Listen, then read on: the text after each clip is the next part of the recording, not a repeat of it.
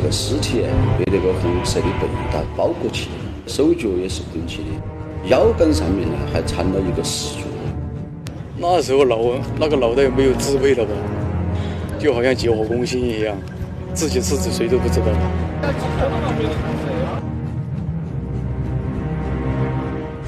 说新音社拉实在里，欢迎收看由绿源电动车冠名播出的《说是哪里》，我是老纪。今年五月七号中午，重庆市江津区内的长江水域啊，突然浮现出一个用红被单裹着的漂浮物来。人们打捞上来一看，里边竟然是具裸体女尸。死者呢是明显被人杀害之后抛尸江中的。后来重庆警方只用了一个星期就抓住了杀人的凶手。可是让民警没想到的是，他们很快就收到了凶手所在村子里。三千多名群众的联名信，请求这个司法机关啊对凶手从轻处罚。这在信上签名的人里边，甚至还有死者的母亲，哎，他也替凶手求情。这究竟是为了什么呢？这就是那封为凶手求情的联名信，上面共有三千多名群众的签名和手印。这为了弄清楚这么多村民为什么要替凶手求情，我们栏目记者呢来到了杀人案件的发生地——重庆市江津区的真武镇。这一见记者，这当地的村民就说啊，他们非常同情这个杀人犯。自愿签的那个桌子，桌子摆在这个公路上，你看，排起队签了嘛。他是个好人噻，我们还是怜悯好人噻。据当地群众介绍说，为了给这个凶手写联名的求情信啊，他们在镇里的中心街道上摆了一张大桌子，有愿意给凶手求情的，那就在就过来啊，自个儿签上名字，摁上手印儿。可结果没想到。这来签字、按手印的人排了一个长队啊，最后签名人数达到了三千多。你按理说杀人抛尸江中，这凶手的手法是够残忍的，可是呢，他却受到了大家的同情。这联名信上被杀害的女子的母亲也签了名字、摁了手印了，要求对凶手从宽处理，这就更让人意想不到了。那么，这个凶手到底是个什么样的人呢？这起杀人抛尸案的凶手是死者的前夫袁焕华，今年三十九岁。平日里啊，他一直靠这个骑摩托车拉活和搞货车运输为生。我哪给打电话来喊他的话，他起来都是他，睡下去话东北很冷喽，哪个都不愿意干，很早很勤快。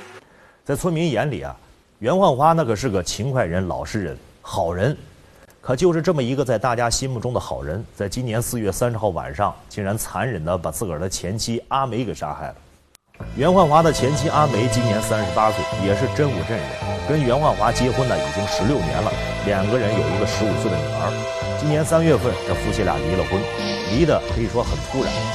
离婚之后不到一个月，这阿梅的尸体就出现在了长江上，而且赤身裸体，头部呢还被四个塑料袋给包裹着。双手双脚被人用白色的孝帕捆扎了一个结结实实，腰上呢还系着一根水泥柱子。案件发生后，警方通过细致侦查，根据这个包裹死者的那些物品啊，很快就抓获了这个凶手袁焕华。这个事情肯定是要暴露的了，我也只有面对接受这个事情了，并不是他不爱我，他是很爱我的，我也很爱他。你说，既然两个人都互相爱着对方，为什么还要离婚呢？为什么被村民认为是好人的袁焕华又会残忍地杀害了自己的前妻呢？袁焕华和阿梅呢是在十九年前认识的。当时那袁焕华呢是个打工的农民，阿梅则是个中学生。这阿梅呢平日里喜欢唱歌跳舞，是一个性格开朗的女孩子，但由于家庭困难，却面临着辍学。这时候呢，经过朋友的介绍，哎，她认识了袁焕华。袁焕华呢几乎没上过学，很早就外出打工去了。由于这个人老实本分，而且勤劳能干，那每个月的收入还是不错的。这好心的袁焕华呢，不忍心看着这个小姑娘就这么辍学了，于是啊，就主动的出钱供这个阿梅上学。你供她读书供了几年啊？差不多三年。读的什么学校啊？农广校啊。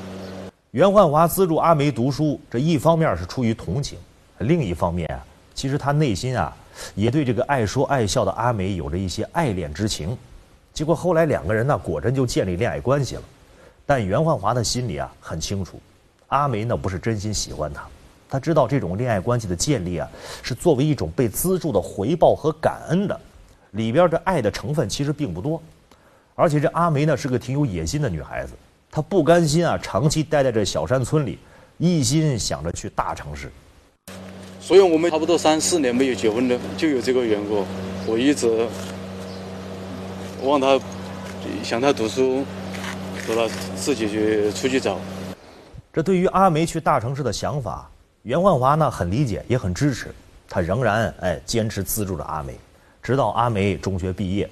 平时对阿梅因为十分的关心和体贴嘛，又加之两个人呢长时间的在一起相处，哎，也许是袁焕华的真心哎打动了阿梅吧。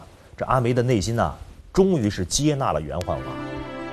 袁焕华和阿梅两家的父母在得知他们的关系之后啊，对这俩孩子也都非常满意，就催促他们早点结婚。一九九四年，袁焕华和阿梅结婚了，不久就生下了女儿小雪。袁焕华这时候啊，对妻子和女儿那是更加的呵护了。有了钱的哈，从来不打牌嘛，不好吃，不抽烟，不喝酒。那个人，这种男人少得很，还是。袁焕华和阿梅刚结婚的那几年啊，没有房子，租了两间小房子住。这为了给妻子女儿买上一套属于自己的房子，袁焕华又学了木匠手艺，平日里骑着摩托车拉活搞运输，哎，闲暇的时候呢，就做这个木工。不分昼夜的忙碌着呀，就是为了让老婆孩子过上舒服的生活。这袁华这个人的话，很勤劳，很很很能干。他又会做木匠活路，又开车，又开摩托。晚上家去跟他做木匠活路，白天的话开车啊，开摩托啊，挨着挣钱。这袁焕华不仅对老婆孩子好，对这阿梅的娘家人那也是非常好。对我个娃儿和那个的话。特别好，当跟你跟你儿啷个看待的。后来这袁焕华经过几年的省吃俭用，玩命的干活，终于买了一套属于自己的房子。随后呢，他还又给这个岳父母啊，就在自己家房子附近租了一套房子，为了挨得近，哎，方便照顾老人嘛。要说这袁焕华呢，的确是个好丈夫、好女婿啊。可是呢，他省吃俭用的过日子，他那个老婆呢，哎，花钱却有些大手大脚。这阿梅平日的工作啊，就是唱灯戏。村子里边谁家有什么红白喜事了，哎，就会把她请去，唱上两句，挣点钱。这也许是工作的缘故吧。阿梅平日里呢比较爱打扮，衣着穿戴呢也爱追求个时髦。这花钱那肯定就要多些了。她的开支比我要大得多嘛，因为她需要什么她会花。啊，有多余的兜兜里有多余的钱的时候啊，她喜欢打牌吧，有时候打牌还很过头。阿梅喜欢打牌赌钱，每次总是把手里的余钱输个精光，这才从牌桌上下来。哪有喜欢吃打牌，输得不少的钱。但是我听到袁华丹的话说：“你怕啷个？”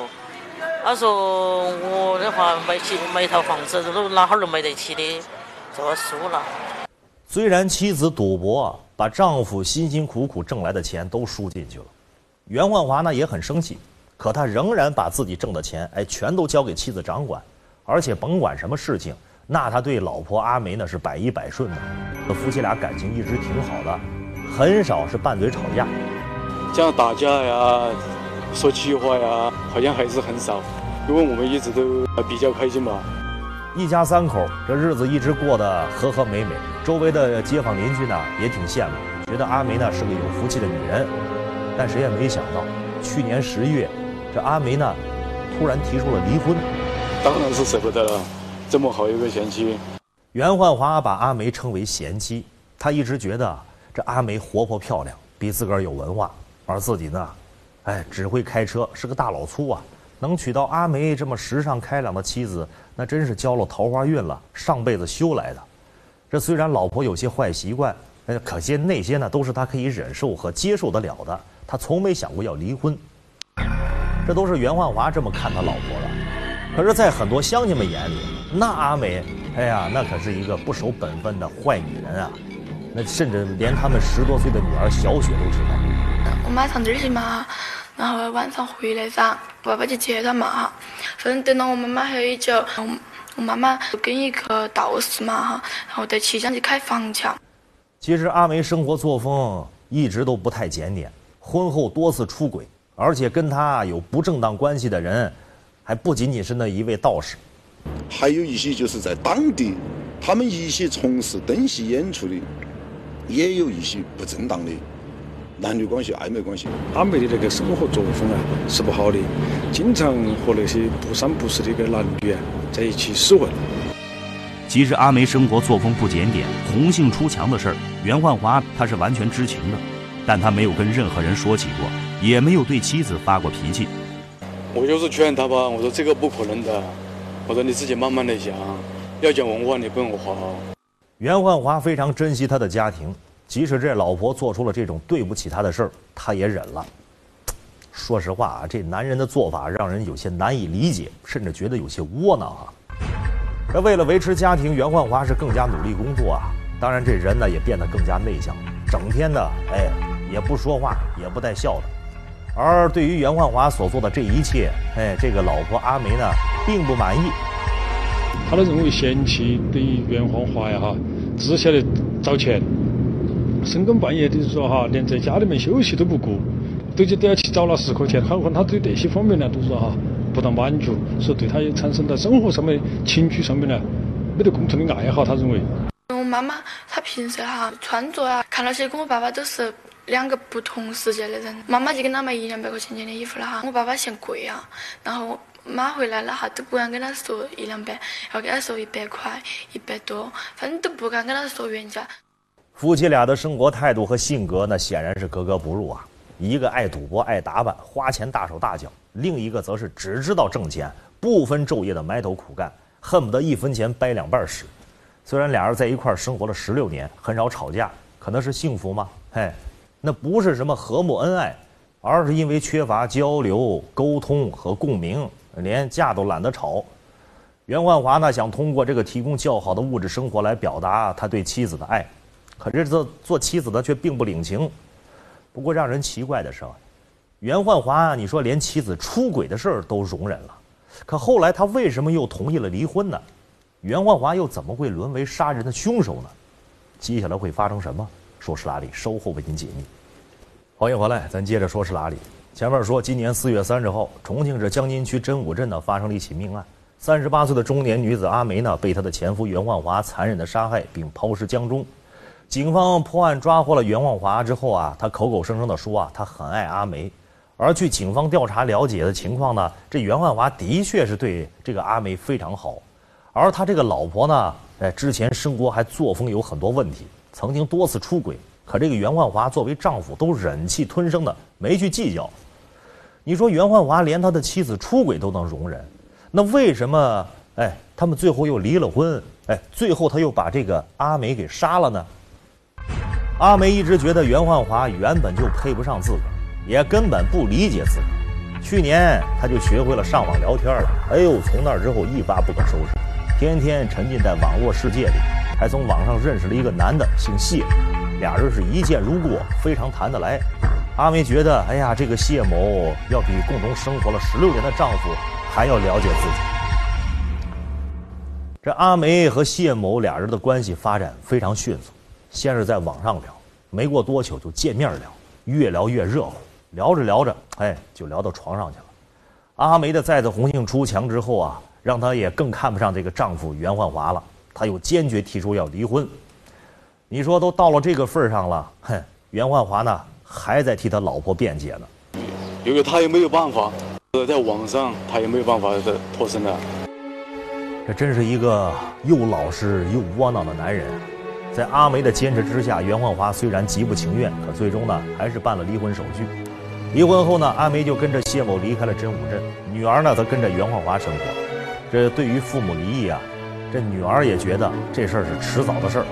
天和他们两个在一起，也没得啷个好的结果的，就他们两个早点离了嘛。在女儿小雪看来，父母性格不合，离婚对于彼此来说也许是最好的结果。但袁焕华却不这么认为，他一心想的仍然是怎么能够把这个妻子的心啊挽救回来。因为我们差不多过了二十年了，还有一个二十年，我们不就完蛋了吗？为此，袁焕华离婚后啊，还一直给阿梅送钱。他相信。阿梅的新男朋友，嗨，不可能让阿梅幸福的。那个人现今年是三十五岁吧？三十五岁到现在一事无成，你说怎么搞啊？还要养家糊口，还要生儿育女，可不可能的事情呢？肯定是不现实的。为了让自己的前妻回心转意，袁万娃曾经带着女儿是跪在了前妻的面前呀，苦苦哀求她回家吧。可是呢，阿梅还是回绝了。这女儿后来都看不下去了，觉得自己的母亲如此的执迷不悟，哎，也觉得父亲太窝囊了，不像个男人。后来他就不让爸爸呢再去哀求他的母亲。我就说呢，不不让妈妈回来哈，等他考虑清楚了，在外面尝到苦头了，再回来，再晓得那个家庭里面有好温暖哈。但是女儿的话，袁焕华却听不进去啊，他依然加倍的照顾着前妻，盼着她能回心转意。妈妈那个买了一件衣服，然后没有给钱，我爸爸是自愿的，就帮他给那个衣服钱。袁焕华爱阿梅呢，的确是真心实意、死心塌地呢，甚至都到了这个走火入魔的程度了。你说老婆跟情人跑了，他是想尽各种办法要挽回，想通过自己的真心来感化妻子，让妻子回来。哎呀，有天做的就像一个母亲对待一个做错了事儿的孩子一样，内心呢并不责备这孩子，仍然期盼着他迷途知返。这真是一种执着又顽固的爱呀。每一个人爱一个人没有尺度的那样的话，我只能希望他放下，能够回头。今年四月，阿梅真的回来了，不过回来的不是她一个，还有那个谢某。这次回来，两个人是打算长期在真武镇住下来。袁焕华没想到，这盼星星盼月亮，结果盼来这么一个结果，这让他难以接受。而随后发生的一件事，更是大大刺激了他。四月三号晚上，也就是案发的当晚，阿梅回到袁焕华家里取东西，提出了一个让袁焕华觉得是匪夷所思的要求。他说把西蒙叫到我们家里来，要在家里同吃同住，而且嘛还要给徐艳奎养儿生女。阿梅想让谢某啊也搬进袁焕华的家里，三个人呢在一块儿生活，哎，而且呢还要跟这个谢某生个孩子，而这个孩子呢将来还要跟着袁焕华的姓，对外呢就说这是他和袁焕华生的孩子。当阿梅说出这个想法的一瞬间，袁焕华感觉到自己受到了极大的侮辱啊！我说这个也根本不可能的事情。你要在我们家里，你要生别人的孩子，而且我的经济归你，我的小孩怎么想？我还要不要要不要我的女人？见袁焕华是坚决反对，阿梅没再说什么，就走进了卫生间洗澡。在洗澡的同时，他又提出要让他母亲搬到袁焕华家里来住，而阿梅的真实目的是想让母亲腾出房子，他可以和谢某搬进去住。袁焕华这时候觉得这个前妻实在是欺人太甚了，一时间气得在光在那儿哆嗦，话也说不出来了，脑门子有一股血噌的就窜上去了呀。这时候呢，阿梅在洗澡没关门，背对着袁焕华呢。哎，还有一搭没一搭的，继续跟他谈着那件，呃，叫谢某一块来生活的事儿。你说这袁焕华他再窝囊，他也是个男人，压抑了许久的愤怒，终于在那一刻爆发了。他完全丧失了理智，操起一把刀来，冲进了浴室，对着阿梅这噗噗噗就连砍了四刀。那时候脑那个脑袋没有智慧了吧，就好像急火攻心一样，自己是指谁都不知道了。阿梅的头部流血了之后，他稍微有点清醒了，他知道阿梅死了，但是那个尸体要处理。杀死阿梅之后，袁焕华内心是极度恐惧，他担心杀人的事实被人给发现了。为了这个毁尸灭迹，他包裹了尸体，并且连夜把尸体抛进了齐河。袁焕华没有任何的投案自首行为，他以为啊，这杀人抛尸全过程做的是天衣无缝，可以瞒天过海了。可事实上呢，他做的案子是破绽百出啊。据袁焕华交代啊，杀死前妻之后，他连夜骑着摩托车将尸体呢拉到了齐河边。他害怕尸体会浮出水面啊，就在路边呢顺手拔了一根路桩，捆在了阿梅的尸体上，一块扔到了齐河里。这根路桩上清楚地写着一个阿拉伯数字七，但让袁焕华没想到的是，这老天爷不帮他，因为做了恶事了。几天后的一场大雨，这个齐河猛涨，阿梅的尸体呢？拖着那个七号路桩，竟然浮出了水面。我们想的话，只要找到那个路桩的位置，那么相对来说，寻找尸源的范围就会大大的缩小。民警沿着綦江两岸驱车仔细的查找，看看这路边有没有这个缺失路桩的地方。当民警来到真武镇一公里路段的时候，哎，果然发现路边一个本来应该有路桩的地方，哎，没路桩了，地上只留了一个空洞。我们当时是把那个正好在那个地方发现了个旗子头，应该是卖七号桩的地方，有一个空洞。那么我们把那个七号头的桩插进去，它的阴影深度正好和那个桩的深度刚好吻合。找到了绑在尸体身上的七号路桩的所在位置，民警还在附近发现了一条隐蔽的小路，正好从这个小道啊能够通向齐河，这就说明了杀人凶手很可能就是在这个地方哎把尸体抛进江中的。这确定了抛尸地点，办案民警呢就开始以这个真武镇为中心，重点向江津方向展开了调查，并且发布了寻尸启事。寻尸启事详细描述了尸体的特征。